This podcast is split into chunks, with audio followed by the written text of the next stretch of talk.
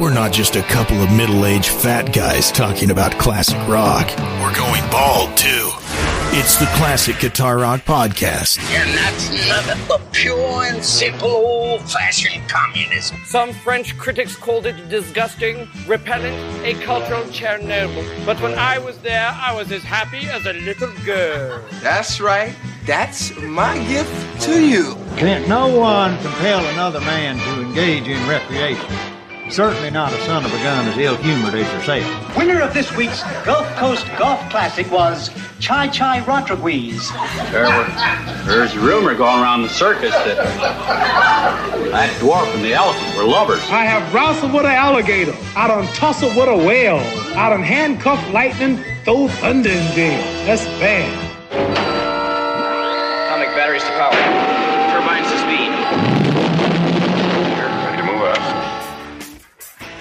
Before we start, I'd like to say something. There's no reason why you shouldn't have complete confidence in your chances to come out of this thing alive and in one piece. From coast to coast, from border to border, from one end to the other, and all points in between. The Classic Guitar Rock Podcast is on. Yes! That's awesome! We crank up and break down the great guitar driven rock of the 60s, 70s, and 80s. And you are invited to come along. We got a full tank of gas, half a pack of cigarettes, it's dark, and we're wearing sunglasses. Hit it. And now, your host, Jeremy Lunnan. Yeah, we don't know anything about that fella there. Who is he? Where's he coming from? It's time for the Classic Guitar Rock Podcast. Welcome to the Classic Guitar Rock Podcast. I'm your host Jeremy and this is a super exciting episode. I've been I've been talking about this for the last few weeks and we have a new co-host on the show, Mr. John Dimke. John is our webmaster. You like that? I love that. Webmaster, but also is our new co-host. So this is our maiden voyage with John on board and I'm I'm really looking forward to it. So right off the bat, John, we're going to put you on the spot.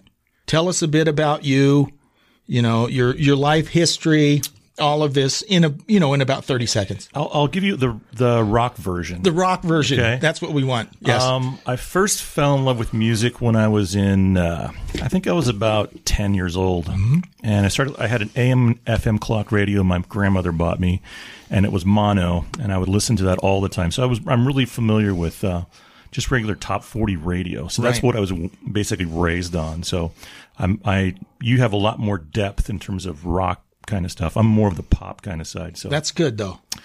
and I played musical instruments in elementary school, middle school, and uh, in high school. I decided I wanted to switch to bass guitar because there was an opening in the jazz band, and I was like, I am going to master this instrument. And I got the first day of class, and I couldn't play a note. It was kind of I couldn't even tune the thing, but uh, that was kind of like a, a trial by fire. I uh, learned the instrument fairly well for one year, and then uh, things progressed. I bought guitars and stuff like that. So I play guitar and I play keys and play bass. And, And you're actually a music minor in college, right? actually, I'm a music major. Music music major. Yes. I didn't know that was your major. I knew my major. I was I minored in television. Okay. All right. So obviously I was excited to have John on board because of his technical skills also. Oh. John and I played for, gosh, about, it's probably about five years. Yeah, it was a long time. Four and a half, five years played in the band together, had a lot of fun. John was the multi instrumentalist. He'd play guitar on some songs, keyboards on some songs, bass on some songs. So he was a very handy person to have and very handy person to have here on the podcast. I have to ask a question about your radio. You said, was it a little transistor radio or like a little desktop? It was like a little desktop AM FM clock radio. Okay, gotcha. Okay. And this is the days before digital when you Right. had that little flippy thing that would Yeah, flip yeah. all night long and Gotcha. it would hit a certain time of night and go. Yeah. Yep. That's it. Perfect. But I think it had AM and FM and it had like, um, my brother would sometimes play tricks on me. So Mm-hmm. he would come in and tweak the alarm for me to go off at like three o'clock in the morning. yeah, that's awesome. I love my brother. That's good. That's what brothers are for. Well, one thing that's cool, you mentioned you kind of grew up on top 40, and we've mentioned this. A lot of the top 40 that you and I grew up with was really good. I mean, there was a, some really good, and we call it classic rock now. We talked about, so for instance, a couple of our episodes we've talked about 1980, you know, and you talk about just a run of the mill top 40 song from 1980. I mean, we had we had Blondie, we had Pat Benatar, we had the Cars, the Cars. That was top 40, mainstream top 40, but it was really good stuff. And I know I sound like an old person when I say, you know, the stuff the kids listen to today is crap, you know, but there was a lot of really good stuff in the mid 70s to mid 80s, I think, on commercial top 40 radio. My, my perspective on that is like um, it's the difference between tape and digital. I mean, everybody everybody runs digital now. Nobody runs tape. It's too expensive. And Right. so, like back in the day, you you didn't get more than one take on a on a song. I mean, if you didn't get it, you would uh, they would rewind it and do it over and over. Yeah. They would never. I mean, piecing things together was like crazy. Like uh, like Mutt Lange did with those Def Leppard albums. Right. They spent years making those things, and Right. a lot of record companies don't put up that kind of budget. So you Right. had to, you had to get that part and you had to learn it. You had to play it and perform it well. So and there was no auto tunes. You had the singers actually had to sing. Right. And if you played a wrong guitar note, it stuck. It was it stuck on. I mean, if you listen to a lot of like classic rock albums, sometimes you'll hear these little errors that happen, and you Right. just, it kind of makes you realize that this is played live. That kind yeah. of stuff. There's a, a cool interview clip with Steven Tyler. I think it's on Howard Stern. And he even, he has him play the beginning of Sweet Emotion. And you, you know, you've heard Sweet Emotion a hundred times, but there's a little part and he says, yeah, here's a part where I dropped my, I can't remember if it was a tambourine or maraca or something. He was shaking something. He dropped his shaker. He said, here's the part where I dropped my shaker. And sure enough, when you hear it, now it's obvious. So now every time I hear it, oh, that's where he dropped it. But you just think it's part of the song, but that was a mistake. And they left it in there. And that makes it kind of cool. I think I heard a story about uh, "Give Me Shelter." Mm-hmm. So they're recording. The Stones are recording in California, I think, and they brought the gal singer, and I, her name escapes Mhm. me right now, but she starts singing, you know.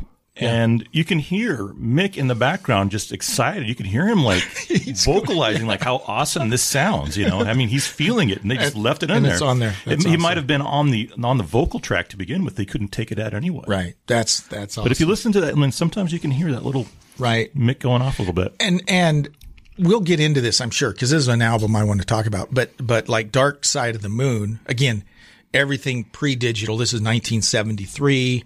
They literally the sound effects they used, they had to make. They had to find, and, and Alan Parsons actually was part of that. Part of Alan Parsons' job was we need recordings of clocks. So he's actually out recording clocks. So it's a very labor intensive, organic compared to, to the digital world today. And I think it shows, right? It just sounds more organic. It sounds cooler, you know, when you hear an album like that versus a lot of the stuff today. That's like the song "Money." If you remember that song, it's in five four. Dum, Mm-hmm. Yeah. dum, ba, dum, bum, bum, bum, Mhm. bum. It's not a perfect time. No. So what they did is they recorded a section on like you know quarter inch tape, and they put it from the the, the reel to reel, and they ran it around a mic mic yeah, stand. I heard that like looped it right around a mic stand. So they got it as close as they could to being a perfect, you know, five four. But if you if you put it on like a like a digital um, timeline, it's a little short. yeah, that's funny. So I mean, that's as perfect as they could get. Yeah, it. and but that's the magic. You know, that's the magic of of that stuff. So super excited, John, to have you. We're already well, thank you. We're already going down this road. I love it. Nerding out, which is great. I want to give you a plug since since John is here. I want to plug the website classicguitarrock.com. Check it out. And it, first of all, it looks amazing. It looks great. There's a lot of cool stuff there. You can subscribe to the uh, newsletter and, and just really cool stuff. Obviously, you can find the episodes there, but there's also links to our low budget YouTube channel. I mean, there's all kinds of stuff. It's right there at the website. And, and if you're interested in like the episodes, you can listen to them on Spotify and mm-hmm. a- a- Apple. Yeah, Apple anywhere. Yeah. a bunch of places. But if you go to the website, you can see there. I've added some extra content, maybe a video that was Right. talking about you know what what what's being talked about. There might be a video of that. Awesome. So if you check that stuff out, you can get a little more like background on what we're talking yeah, about. It's it's cool. So let's let's introduce our topic first before we uh, take a quick break. We're going to talk about super groups today, and exciting. It is exciting. We we this is an, an idea that John had actually a few months ago for a, a show idea, and I thought that is awesome. Let's talk about that. So before we go to break, let's define what is a supergroup. How would you define a supergroup? Well, I'm going to kind of depart from supergroup a little bit. So, Okay. so sometimes you have a band that's like a headliner. Like Right. You have a headliner that's made some tunes. He goes out, he hires a bunch of musicians. He goes out on tour. That's not a supergroup. To me, it's meaning that individual members of the band have had individual success. Okay. And that's pretty much exactly how I thought. I thought a supergroup is people who've been successful and then they're brought together. Right? Absolutely. I agree And and there's also a term, let's just talk about this term too, usually thrown out negative. People will talk about corporate rock, right? Yeah. Now, a corporate rock band doesn't necessarily have to be a supergroup. And to be honest, some of my favorite bands are considered corporate rock. So I'm not saying corporate rock is a bad thing. And even that's kind of a misnomer because very rarely can a record company assemble a band and, and it works, right? I can't think of one. I, I can't really either, but, but they'll throw bands like Foreigner and Journey and call that corporate rock. And I guess they just do that because they make a lot of money. I don't know. Bon Jovi, would that be corporate rock? I don't know. They make a lot of money. Yeah. I don't, I don't know, but I, I like a lot of that and more stuff. power to them, I guess. Yeah, uh, absolutely. All right. So when we come back, we're going to dig in. We're each going to share some of our 10 favorite. Is that the right word? 10, the, the, the first 10 super groups that we think of. I'm thinking to me, it's like supergroups that are notable to me that, made, Uh, that made an impact in Yeah, and- my listening. And hopefully our list will be different. I'm sure we don't know what's on each other's list. Uh, I'm sure some of the same groups will be there, but that'll be the fun is when we, you know, talk about these and argue back and forth and start throwing the insults around. That's when it gets really Let's good. do it. All right. That's all coming up on the Classic Guitar Rock podcast.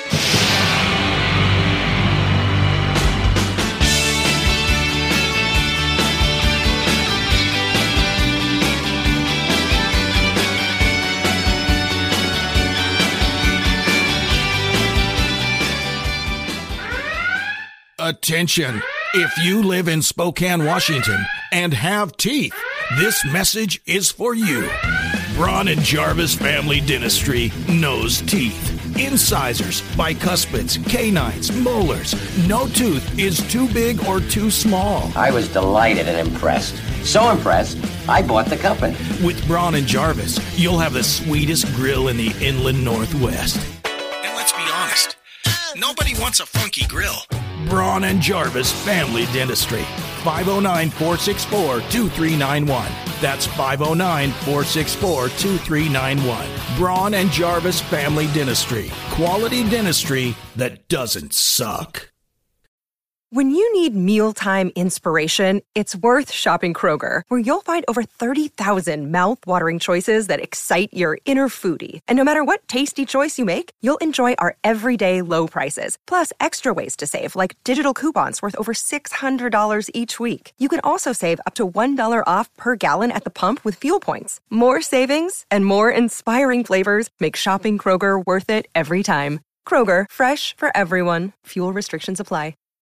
All the classic rock you can stomach.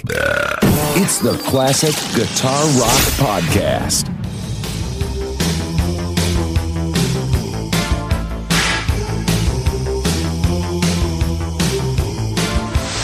Welcome back to the Classic Guitar Rock Podcast. Jeremy and John here, and today we are talking about supergroups. Indeed.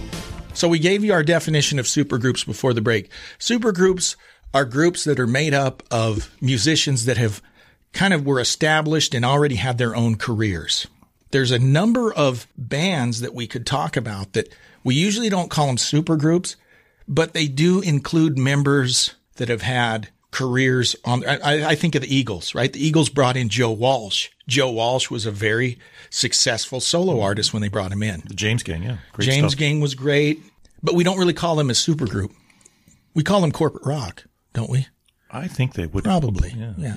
But anyway, so there, we'll we'll talk about some of those as well. So we're going to start with John, and John, You kind of share with us Okay. your list of supergroups. I wish we had a drum roll here. And that'd be great. We can we can add one through the magic of tape delay. So I don't know how classic rock this is. That's all right. But it's still my take. Uh, my number 10 pick is Audioslave. Audio Slave. Wow. Audioslave had Chris Cornell, notable mention. He passed a couple years ago. I was kind of sad about that. Yeah. But he was in uh, Soundgarden and Temple of the Dog. Yep.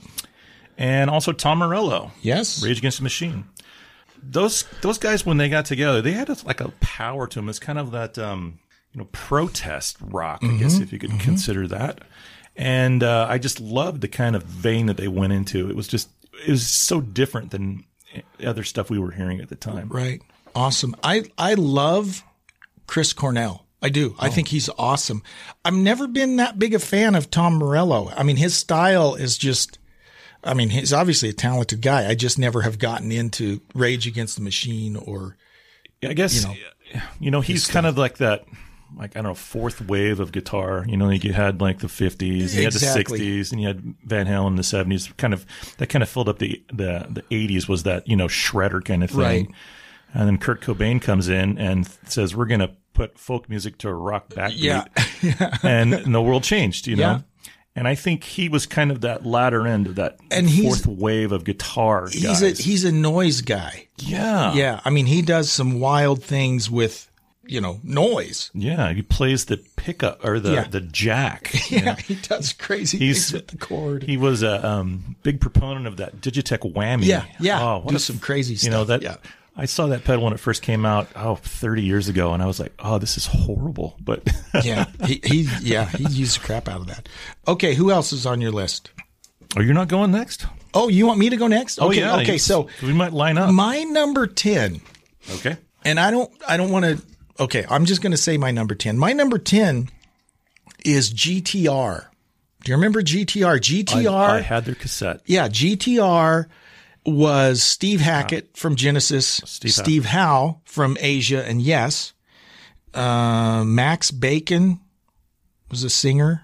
Yeah, they I were. think so, I think yeah. I think they could be considered corporate rock. Well, they were corporate rock for sure, but here's the problem: there's only two good songs on that whole album. There's only two good songs. It blows. I mean, it really does. I mean, for the people that the potential, you know, because I like Steve Howe, I like Genesis, I like Steve Hackett, but it just it's boring. I, I think it had the majority of the tracks had kind of um, an '80s sound to them, if I could put it in a negative way. For sure. it was, it was very polished for the '80s. Yes, absolutely. and you had those monsters of guitar. Yeah. You know. And and yeah, it was just kind of disappointing. Yeah. You know. Yeah. Okay, who's next on your list? My number nine, which is probably not much of a departure, is Temple of the Dog. Temple of the Dog. I love that uh, that get together. I mean, this was kind of like like the advent of grunge when this band came out, which was Mm-hmm. Chris Cornell from Soundgarden, Stone Gossard from Pearl Jam, Right. Jeff Ament from Pearl Jam, uh, Matt Cameron from Soundgarden, Eddie Vedder, and Mike McCready. So it was Yeah. this basically two Seattle bands getting together and made an album. Yeah. and I think it was for a purpose too. There was a charity I think they went along. And with. that was 94 ish? Yeah, somewhere I don't there. remember the year. I should I should pull it up on yeah. Wikipedia. So, uh, what I've heard a Temple of the Dog, I like. Right. Mm-hmm. I, I and and to be honest, I was never a huge grunge guy. Uh, uh, Stone Temple Pilots, I, I dug that. I, I, was never a huge Pearl Jam fan for whatever reason, but I liked Temple of the Dog. When I heard that, I did like that. Mm-hmm. I, that I'm, cool. I'm not a huge Pearl Jam fan, but I was more of the the hits. Right. I like the hits. Right. And I'm not the deep tracks kind of guy for Pearl Jam. Your number nine is My number nine, this is late 80s. This is Bad English. Ooh. Yeah, so Bad English gave us Neal Schon of Journey, Jonathan Cain from Journey and the Babys, and then John Waite, who had played with Jonathan Cain in the Babys, and then some other guys I don't remember. But Right. They had a they had one good album. What were the songs? Forget Me Not was one of the songs. They had a ballad, When I See You Smile. So a lot of talent, a lot of potential. But again, hard for me to listen to the whole album. yeah. Hard for me to listen to the whole album. Uh, it wasn't bad. It just it didn't it didn't catch me, right? There the the hits were okay, but again, yeah, I mean, not super exciting. Okay. Gotcha. You're next. Uh, my next is probably the biggest, most like heavy hitting of my take on on the uh, supergroup, which is the Traveling Wilburys. Oh wow! I didn't even think of them. That's Yeah. a good one. That's So, a good one. If you can recall, there was George Harrison, Bob Dylan, Tom Petty, Jeff Lynne, Roy Orbison. Wow. And, you know, Roy Orbison at the time, you know, I was pretty young and Mhm.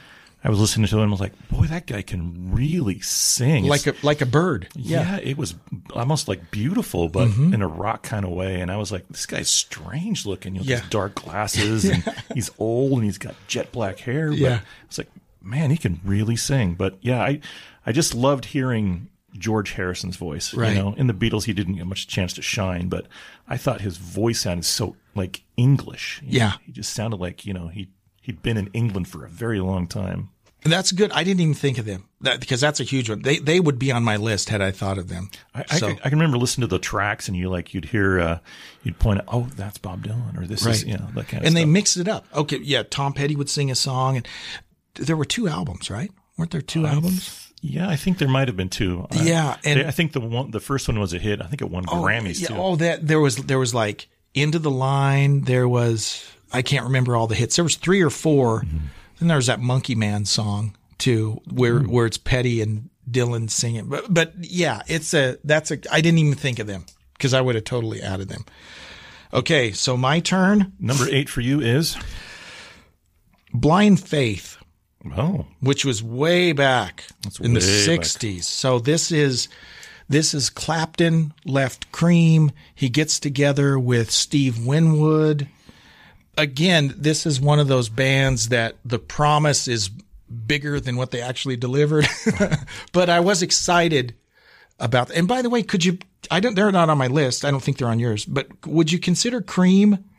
He's that band is on my list. Oh, it, oh, so never mind. I won't say anything else. take 'em out. Okay. No, you don't have to take him out. So, okay. So I have Blind Faith is next on, on my list. uh, what's his name? Uh, the the keyboard player, Steve Winwood. Steve Winwood. I just love his like B three work. So Oh, that, that Hammond, oh, he had a mastery of that too. And, you know, he's known for his keyboard playing, but what a lot of people don't realize is Gimme Some Lovin', right? Spencer Davis group. Right, right. That's Steve Winwood, and he's like 15 years old. Really? It's unbelievable. Yeah. he's just a, kid. incredibly talented. guy. Yeah. Very much. And he, he's an excellent guitar player, too. yeah. Yeah. He's phenomenal.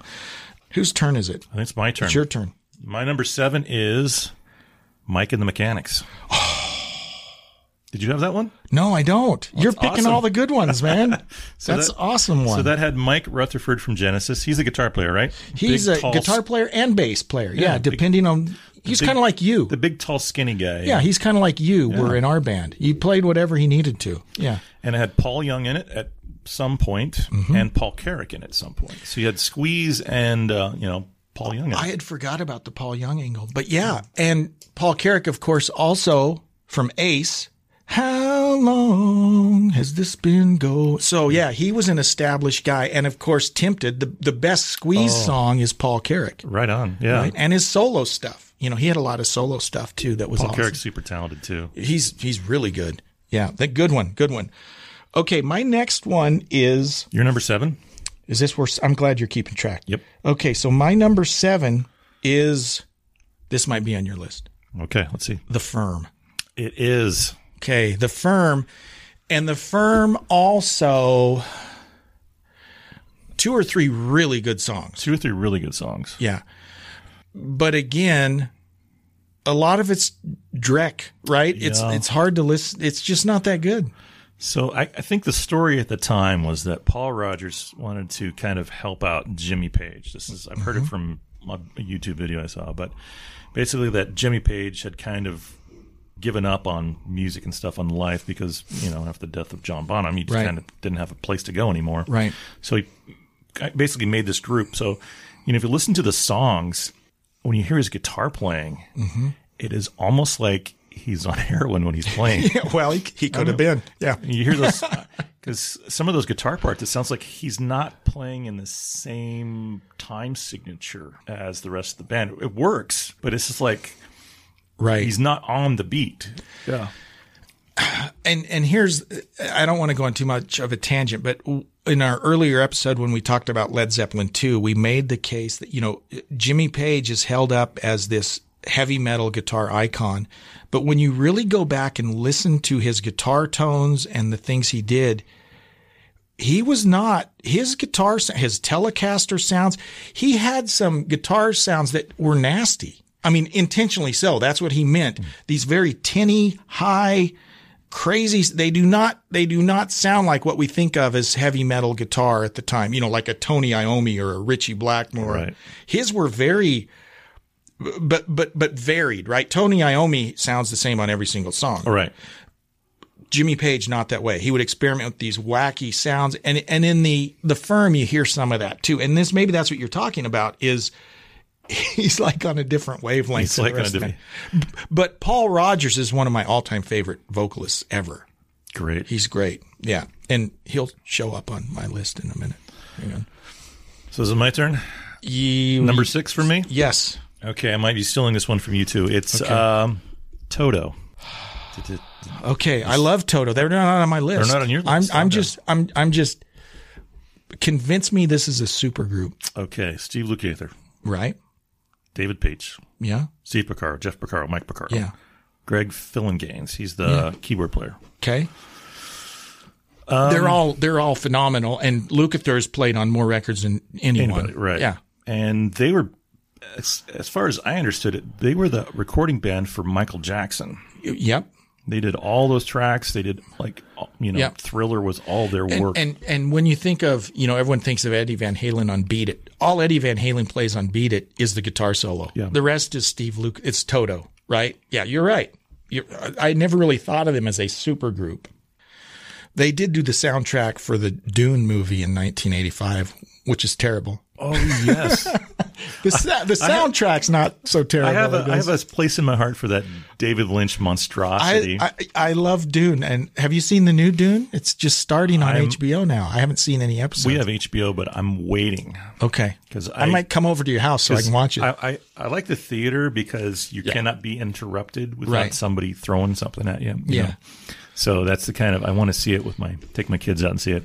Yeah. To, I hadn't really thought of them in the context of a supergroup, but when you, when you put it that way, you know, I can see that. And not just Michael Jackson, right? There were members of Toto that were playing in Steely Dan. Steely Dan, well, I'm not going to say it. Never mind. I'll wait. Okay. Okay. That's my number six. Is it really? Yep. Okay, because Steely Dan's on my list too. So No, Steely Dan isn't on what Toto is. Toto is number six. Okay, so act- number six is Steely Dan. There you go. And Steely Dan again. I'm, I'm twisting a little to call Okay. them a supergroup. So I'm going to call you on this. Why Okay. are they a supergroup and Toto is not? Because it's, Well, it's a bunch of studio musicians that got together. It is studio musicians, and part of it is okay. So, I I don't know. I can't justify it, so it's unjustifiable. but but it. the same type of thing, right? Skunk Jeff Skunk Baxter, who was in the Doobies, Michael McDonald, Yeah. who was in the Doobies. They would bring guys on just on tracks, And they would bring- They would, they would try out guitar players and give them like you got Yeah, play a solo on this. play you a know. solo on this, and if it didn't work, they'd bring in the next guy. Yeah, you know, it was, yeah. it was And kind it- of like a badge of honor if you if you were if you were actually on a recorded track of them. Yeah, totally. And uh, it's funny. There's a documentary I watched about the Asia album, AJA. I think it's pronounced Asia. Yeah, I think so too. And they talk about that, and they even would play. Oh well, here's Mike Landau's solo on "Reeling in the Years." Well, they didn't use that. Here's what he played, and it sounds awesome. But here's the one we wound up using Elliott Randall's solo. Blah blah blah. You know, and it's but they play you all, and it's like that's just unbelievable. And of course, they'd always have these phenomenal bass players and drummers. You know, so yeah, that, that and that's why I have them. But yeah, I guitar or did uh, Purdie? Is it what's his name? Purdie, the Purdie Shuffle. Yeah. Yeah, The, uh, I can't remember his first name, but he played Bernard Purdie. I think. Bernard, I think you're right, but he played with them. and right? he was a total field drummer, so it was just kind of Yeah. like okay. And, and the one bass player, gosh, I can't remember his name, but he could play the, you know, thumb, the popping and slapping and all of this. And uh, Fagen said, "No, we, we don't want you to play that way." He says, "Okay, I want." So he just turned his back, and he was still playing that way, and they never knew the difference. But, anyways, that's a funny story. But yeah, Steely Dan, again, it's not fair for me to say Steely Dan and then not you, not let you have Toto. By the way, some of the members of Toto played with Steely Dan Indeed. too. So, what would it be like to be an 18 year old kid like Steve Lukather and go play with Boz Scaggs or Steely Dan in ses- Oh. as a session guy? He was doing that when he was 18, 19 years old. There's there's a lot of tales of those young players. Like, um, didn't Neal Schon play with Santana? Neal Schon was super- 15 or 16 and had an offer from Clapton to join Clapton's band. So where are we at now? We're number five. Okay, your turn. My number five pick is Crosby, Stills, Nash, and Young. Wow. They're more 60s, but uh, I, I again didn't even think of them. Awesome. Okay, why? well, they've all had talent, or, or they've all had you know, success in their own bit. I mean, when they brought Neil Young, I thought that was a strange thing to Yeah. do. Yeah. because he's. I mean, those guys were hippies, you know. Yeah. He's he's a real hippie, you know. He- there's yeah. a, there's a diff- he's like a new level of hippie. Yeah. I'm trying to think the the uh, s- sweet Judy, Judy Blue, Blue, Eye yeah. is that is that Crosby, Stills, Nash, and Young, or is that just Crosby, Stills, and Nash? I should know that. but I Oh man, that's a good one. No, that's a great that's a great pick. Graham Nash had been in the Hollies, and the Byrds. Stephen Stills was in Buffalo Springfield, Springfield, right. And and David Crosby, I can't remember where was he from the Bird. I don't remember. I don't know. We should we should have checked all this before we started, but too late. Two old Mike's guys got Mike's lives. rolling. Okay, so too bad. Correct us. Send us an email, classicguitarrock at mail.com and, and correct us. Subscribe to our newsletter. Yeah. Yeah, exactly. Okay, so my number five. This is a weird one. The Honeydrippers. Oh, that had Robert Plant. Robert Plant. I think Jeff Beck might have been a part of Yeah. it. And the thing that was interesting about it was there were no personalities associated with the Honeydrippers, right? By design is they they made all these remakes of old 50s songs. Right. And I think it was a vehicle. I think it was just an outlet for, you know, a Robert Plant, a Jeff Beck who loved this music to get together and make this, you know, so Sea of Love. Yeah, that that song was a strange top 40 hit. Strange because it was it was not a modern it was a traditional like 40s 50s Yeah. big band That version. was that that felt awkward. it on was the radio. awkward. It did. Totally. Totally. But It's like it's like hearing "Achy Breaky Heart" on a exactly why is why are we playing this yeah and and actually when i worked in uh, radio in oklahoma they were playing achy breaky heart on top 40 radio Ah, I wanted to throw my radio out the car terrible. window. It was the worst all right okay so we're up to four to you're four. number four We've already talked a little bit about it, but it's Cream. okay awesome Um, Eric Clapton, Jack Bruce, and Ginger Baker. Yeah, and and Clapton had been obviously with John Mayall and was very very successful there. Now I think Jack Bruce and Ginger Baker And the Yardbirds too. and and the oh and the Yardbirds. Oh, I can't forget that. And the Yardbirds. And I, and I think Ginger and Jack there was this band called the Graham Bond organization. I'm getting Okay. this wrong. Way back in the 60s that that was like a revolving door and so many of those 60s guys went through the Graham Bond organization, you know. And I and I believe Jack and Ginger both did. And they famously hated each other. Oh yeah. Oh, Ginger. I'm- I guess he's, I saw Ginger's a documentary. miserable human being. yeah, he died a couple years ago, but man, talented, and I think he he lived in Africa. Yeah, he went to Africa, but he and Jack just hated I don't think he got along with very many Oh, people. He didn't get, and he's just a. I mean, he's just a mean. He's a grumpy old man. I mean, he was a grumpy old man when he was Right. young, Yeah. right? But yeah, great drummer, and it is cool to see that. It was in the what late '90s when they got together and did the shows at Carnegie Hall. They got Right. together, and it's they still can play. You know, it's Yeah. awesome. Jack Bruce has passed away too. They got together with Gary Moore again, I think in the 90s, and it was Ginger, Jack, and Gary Moore, and that's really good. But the same thing, you know, Gary Moore can't get along with anyone either. So they're all fighting. It, it, was- it was a mess. So the interesting thing I thought about Cream was that they would do dual vocals. You know, I, I think "Sunshine of Your Love" they trade verses. Yeah. they Yep. trade lines. I guess not, but they they trade they Yeah. trade lines. And and at first I couldn't hear the difference between them. Maybe maybe it was the same, you're using the same microphone through the same preamps through the same mixing console through the same Mm-hmm. tapes. I couldn't tell them apart. But Right. Now when I listen to them, there's there's a little bit of a difference between them. and and they're both the power trio, right? They're the first power. Well, Hendrix was a power trio, but but they all overplay so much, but in a Oh. cool way. I mean, they- there's no open spaces. There's no, no they rest. fill every space. In fact, Clapton is the least busy of them all. You know, between Baker and Jack Bruce, they're just all over the place. But uh, it's in a cool way. Yeah. Okay, so number four. Let me look at my list here. One. Did I mention the firm or did you mention the firm? I well, you mentioned the I mentioned the firm, but they're on your list. they're on my list too. Okay, so I my next one is I might have an extra one here. I'm going to mention it, and if it doesn't line up, we can. Uh, this was an interesting little experiment. Okay. Queen plus Paul Rodgers. Oh yeah, that was that was weird. It was weird. But can you imagine like fronting that band? Oh, and and and I, I don't and- think. I mean, no matter who you are, you could, you know, you are not going to be Freddie Mercury. Well, and and they're and they're both great, but their styles are completely different. However, remember I wanted all the Queen song I wanted all. Right. Paul Rodgers kills on that song, but it's the other stuff that it's and and he sings great. It's just so different. But it's cool to see them live because they'll play free and bad company songs too, and he'll sing those. So it's kind of cool to see it, but just interesting. I'm a I'm a huge I'm a huge Queen fan. I'm a huge Paul Rodgers fan. That was a quirky little mix, and you see why it didn't last very long. Right. Yeah. So- I mean, I think they were a one and done kind of tour Yeah. thing. They were not going to make it a Exactly. the, the the new Queen. All right. So who's next on yours? Mine is an '80s powerhouse of a supergroup. It is the Power Station. Dude, good one.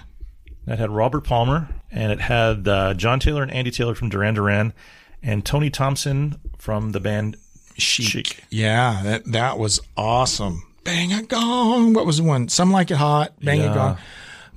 And there, I mean, in that band, when on that on Some Like It Hot, Yeah. there's a lot of space in there. There is a lot of space. It's a groove, It's a right? groove. It's There's- a groove, and it's cool. It's that's another one of those where it was interesting because I was in I was in high school, and all my friends were metalheads, but we all like that, right? And there's this whole, you know, Andy Taylor at heart was a rocker, right? And here he's playing in Duran Duran, and he's got to play all this funky stuff. Yep. And so we always liked how he'd throw in these Randy Rhoads sounding licks on the power station stuff. And it was cool. And Robert Palmer's cool, but you got a funky rhythm section. And John Taylor is a very underrated bass player. The He's guy is a phenomenal bass player. Very good. Yeah, very good. Uh, I like that one. That's a good pick. I wish I would have thought of them. Okay, my next one is from the late 80s Damn Yankees. Oh. Damn Yankees. We have Jack Blades from Night Ranger, Tommy Shaw from Tommy Styx, Shaw. Ted Nugent. Nuge. And their album was, you could listen to the whole album. It's a good album, right? It was interesting. It was an interesting, it was interesting to put Nugent in a situation where he had to shut up, right? Yeah, that's, that's And- like a first for him. I know exactly because obviously he's the Motor City Madman. He's got a big mouth. He won't shut up, right? And that's just he's alienating to a lot of people. He's a front man, right? He's a front man, exactly. But Tommy Shaw comes in and Tommy Shaw and Jack Blades, who are both front men also, and Right. both phenomenal singers. And Ted's not a great singer, right? uh, no, The, his best songs feature Derek St. Holmes singing. But it was it worked. I think it was it, it worked, and you can find videos from like 1990 where they're playing live, and and it does work. And even in that context, you're like, Ted, dude, shut up, you know, just because he's that's just his shtick, right? But he is a really good guitar player. He's a real, and he's a he bridges the gap. You know, he started out in the late 60s. And so he, he's not an 80s shredder guy, but he's like the he's like a combination. He gets shreddy enough that it's cool, but he's also very, you know, bluesy based and and plays really good. He's a great he's a great player. Tommy Shaw's no slouch as a guitar Tommy Shaw's player no either. slouch. He's Um, phenomenal, phenomenal actually. Yeah, but but the vocal to me, the vocal that Jack Blades and the Tommy Shaw, the vocals are what made it so cool. But I have them next. Would you call them corporate rock? I think I Probably. think be. I mean, I don't know. What's the difference? I mean, I is it is it does the record company say, "Hey, we have this idea. Why don't you guys get together?" Or is it more organic that they actually call each other up and say, "Let's do this"? I don't know. I, th- I think if the record company makes an announcement that they're going to do a record, yeah, that might be corporate. not like, be. not like Yeah. the manager of a of a struggling band is trying to sell it. You know, Yeah. All right. So where are we at now? we're at number two. Number two. At number two, I have the firm, which we've kind of talked about Okay. already. All right. Um, Tony Franklin from Whitesnake, Jimmy Page, and Paul Rodgers again. From Wow. Yeah. What did I say about him? I said it was kind of boring. Yeah, they had two songs. Yeah. Yeah. All the King's Horses, right? All the King's So- Horses. And then Radioactive. Right. Those were the hits. Okay. And those are good songs. I and like the, the video for um, the first one was just like it was like a ninja thing. It was Yeah, it cool. was It was like- like, yes. it was. I mean, if you're like a twelve year old watching MTV, like oh ninjas, you know. Yeah. Okay. So I think I know who your number one is going to be. I could be wrong. I think your number one might be my number two. I think I have no idea what your number one is. Okay. My number, is it my turn for number two? Your turn for number, number two. I have Asia. Okay. That's all right. So Asia. and Asia's my number one. Okay, so we'll that's all right. So we'll right just here. wrap it up. Uh, so Asia is of all the super groups, they're the superest. I don't know. I don't know. I, it's not. debatable. I would. Right. I, I put them at number one because I think they're super. Yeah. They had some actually some talent. Yep. And they had some longevity and had some hits. Yeah, and and the first album really, that first Asia album, I can listen to the whole album and I like every song. Right. The second album is not as good, and then by the third album, you know, it's it's going. Now, interestingly enough, Steve Howe has gone gone back and forth. He'll go back and play with Yes. He did the GTR thing. He'll come back and play with Asia. John Wetton died in 2016, but there's stuff. Geoff Downes, right? Geoff Downes was in Yes. He was in the Buggles. He's an important person. There's albums that they were doing as late as like 2012, 2015 that are really, really good. That album Gravitas that came out in like 2014, 2000, it's re- a really Oh. good album. I mean, I really loved John Wetton's vocals. He's a- he's one of my favorites. gosh. I mean, Yeah. when he when he passed, I was like, oh, Yeah. I don't get to hear that. Yeah. know? So uh, in 2016, I saw here in Spokane, I saw Journey. Oh yeah. And Asia was opening. And John Wetton literally died like three weeks before that Oh. show. And I thought, oh crap, Asia won't be playing. But no, they played. Who sang then? Billy Sherwood, who was in one of the incarnations of Yes, sang. And to be honest, people that weren't diehard Asia fans probably didn't even realize it wasn't John Wett because he sounded, you know, sounded like he played bass, you know.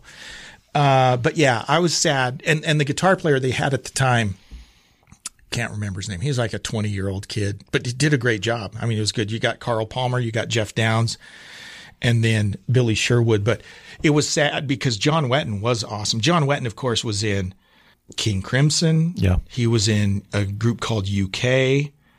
He was in Wishbone Ash for on one or two albums. I think he might have even been in Uriah Heep at one point. So he was a guy that played for lots of people. Carl Palmer, of course, from ELP. And we talked about Geoff Downes. But yeah, they're my number two. And your number one. My number one.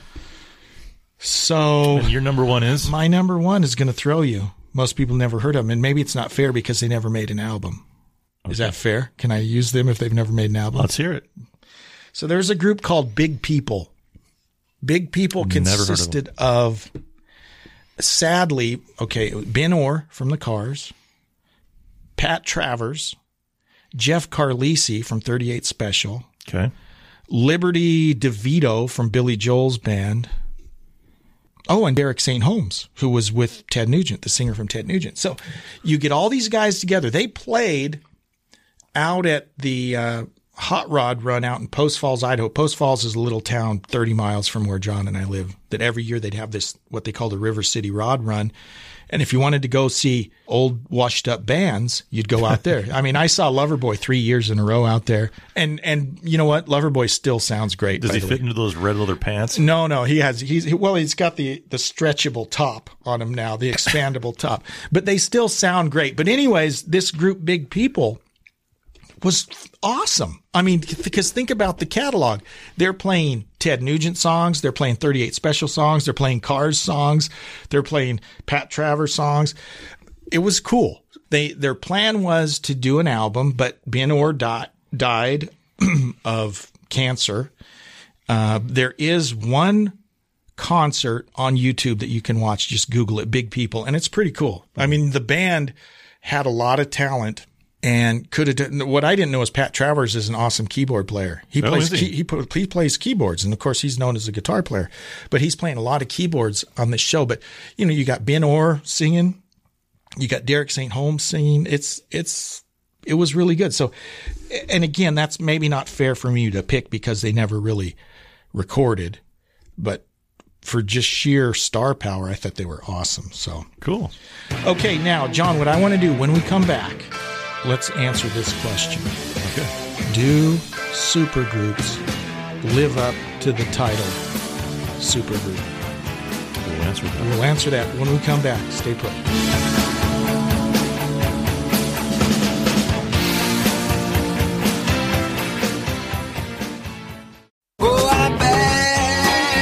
We're bad. I'm nationwide. We're nationwide. The Classic Guitar Rock Podcast. Welcome back to the Classic Guitar Rock Podcast. I'm Jeremy Lennon here with John Dimke, and our topic for today is supergroups. We listed our our ten supergroups, and I want to throw something out at you. This I know this I didn't I didn't tell you I'd say this, so this Let's- is a let's do surprise. Okay, so they're not really a supergroup, but it got it got me thinking about uh, Whitesnake. So in 1987, this album, this is the album that broke them in the U.S. That uh, you know, Whitesnake album was huge, massive Well, it album. was. It was. They played that song for a year. Yeah, you had- It was. You couldn't get away from it yeah, on the here, radio. here I go again. with Tawny Kitaen rolling around Oh, on the yeah. Jaguars. Yeah, I'm like, yeah. I'm like, get off the paint. In the still of the night. What was the other one? There are at least three three big massive songs. That's that was a multi platinum album. It was huge. What does Coverdale do? He fired everyone. He hires. We talk about this in our episode on MTV. He he he basically fires the Whitesnake band, hires a bunch of new guys. He hires Adrian Vandenberg, Rudy Sarzo, who had been with Ozzy and Quiet Riot, Tommy Aldridge, who had been with Ozzy, Vivian Campbell, who had been with Dio. And the common denominator is these guys were all good looking, video Oh. friendly, right? So at the time there was there was a lot of these blonde kind of more technical bands. Right. You had Whitesnake. Yeah. You had White Lion. White Lion, yeah. And you had Great White. Great White, yeah. And sometimes they were like I mean they were you know, very poppy metal, Right. Very poppy metal, but they kind of blended together. You know, there's a new Whitesnake. song, Yeah, there's a new yeah. Great White song. And and and it was just funny that I don't know if you could call them a supergroup, but but Coverdale intentionally assembled all these heavy hitters.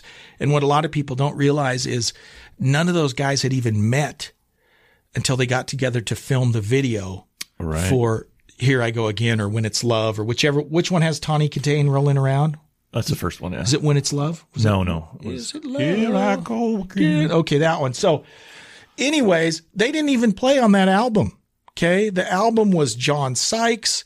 It was the Neil Murray. It was the old ugly Whitesnake band. So, uh, John Sna- John Sykes is a good looking guy. He wasn't an ugly guy, but but but we we made that point on the MTV episode. If you see Whitesnake from the early '80s, you know, slide it in and all that stuff earlier, and you see the band, they're not a good looking band.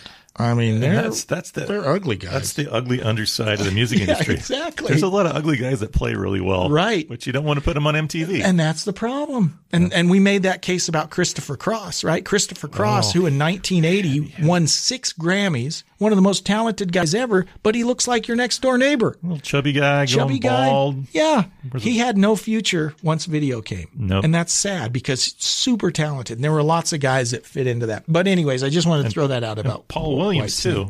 Paul Williams. He did get a part on Planet of the Apes, though. Oh, he did, didn't he? That's right. Uh, Paul Williams, who wrote songs for the Carpenters, for he Oh. wrote so many songs that were hits. But you're right. So we're we're looking out for the ugly guy because we're ugly guys. Oh right? yeah, true, totally.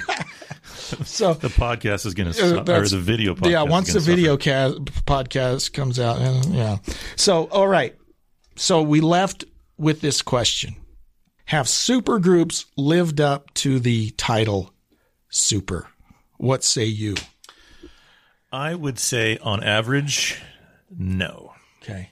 I think, um, I, I think, well, the way the record company or the record industry works is you have to have something to sell, and what they call something to sell is an album. Right. So it's twelve tracks that you agree uh, to give to the record company, and they give you some money, and then you go on tour and they pay for part of the tour, and you the, that's the idea. You as a band are selling a piece of content.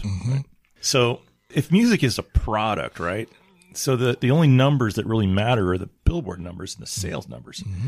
And I think on average, supergroups don't really pay. I mean, I think the record companies maybe look for it for some kind of, you know, like awards they might win Yeah. or some kind of prestige that these uh, talents, the talent's going to give them.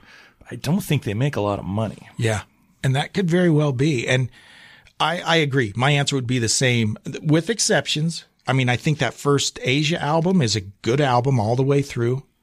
But for the most part, the super groups that we talk about, there might be one or two good songs and then the rest is just kind of filler. Right. And, and, and the very thing that makes supergroups is what destroys supergroups, right? You bring all these existing talents together who, let's be honest, probably have big egos, many of them, And want a lot of money. and want a lot of money and you bring them together and, and you're almost setting it up to not last very long for one, maybe one album, maybe two, but the very nature of a supergroup, because these are all established people who are used to having their way and making their money, kind of set up to fail from the beginning. But that being said, if you have one hit, Yeah. one hit that lasts a little bit, you're set for life. Yeah. Depending on the contract you sign, Yeah. you know. Yeah. You know, there's a lot of, you know, rich, rich guys that haven't worked a day in the last 30 years that made a song, you know. Yeah. And and you, And you never song. know. Yeah, that one song.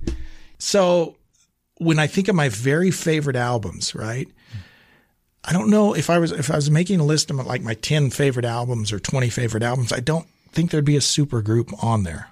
I wouldn't say there would be for me either. So again, there's some great stuff there, but this notion of a supergroup to me is kind of I don't want to say doomed to failure from the beginning, but but yeah, it's it's hard to imagine a, a, a long lasting supergroup. Right. To me. Well, I got a question for you. Okay, I'm ready. This is hypothetical.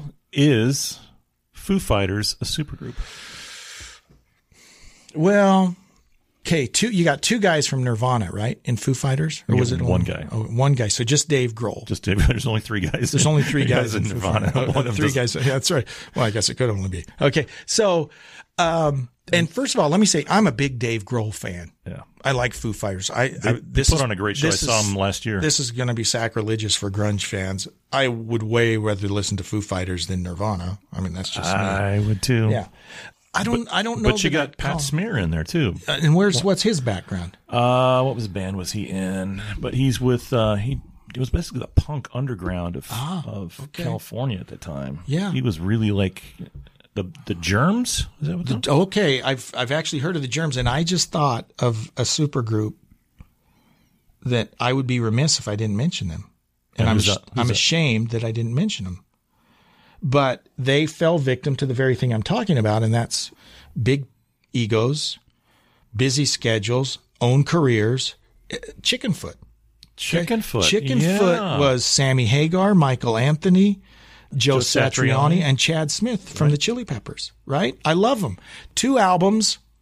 They've got their first Chickenfoot album, and then their second album is called Chickenfoot Three. But they're really good.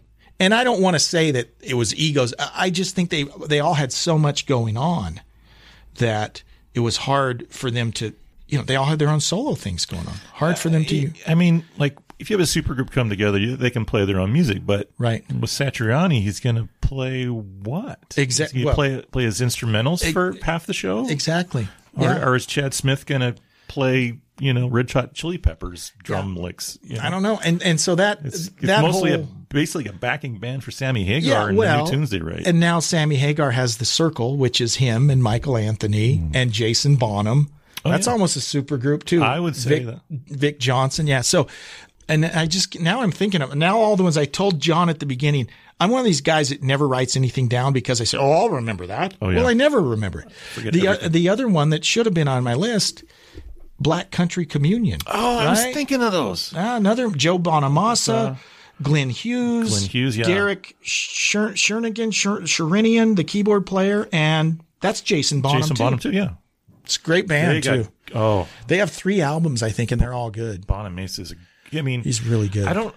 I don't know if he's a better singer or guitar player. His singing has gotten really His good. His singing is great. And and here's what's funny about Bonamassa is he's a nerd. he's a dork. He's a major dork, and he'll tell you he's a dork. But to to just talk to him, he's a dork. But man, he can play. And he's got a collection. Oh, it's crazy. Uh, he was a guitar and amp collector from his teens. yeah, and he's just got rooms and rooms Oh, full of them. Just no. Here's a fifty-seven, whatever. Look at this know. 57 tweed I've got. Yeah, it's crazy. So, anyways, hey, this was a great conversation. We would love to hear you guys chime in. Email us, classicguitarrocketmail.com. Check out the website. You can leave, uh, you contact us uh, through the website. And whatever you do, if you like the podcast, please share it with your friends follow us. You can check it out on any of the, the podcast platforms. And one last plug for the Classic Guitar Rock Countdown, which only is available on Spotify Premium. That's a countdown show where we can actually play the songs in their entirety. We've got three up now, but you can check those out. That's the Classic Guitar Rock Countdown. John, I'm excited to have you on board. Looking forward to it. I'm excited to be here, and you know, I I don't know much about classic guitar, but I know a little bit. So I, I have a different spin, but hopefully we'll come up with some good ideas. So uh, it's a pleasure to be here. Yeah, it's great having you, and we will see you all on the next episode of the Classic Guitar Rock Podcast. Bye bye. Goodbye. Thanks for listening to the Classic Guitar Rock Podcast. Oh, sweetening. Please like, subscribe, and share. You can email us at classicguitarrock at mail.com. We're not ordinary people. We're morons. We'll see you for the next episode of the Classic Guitar Rock Podcast.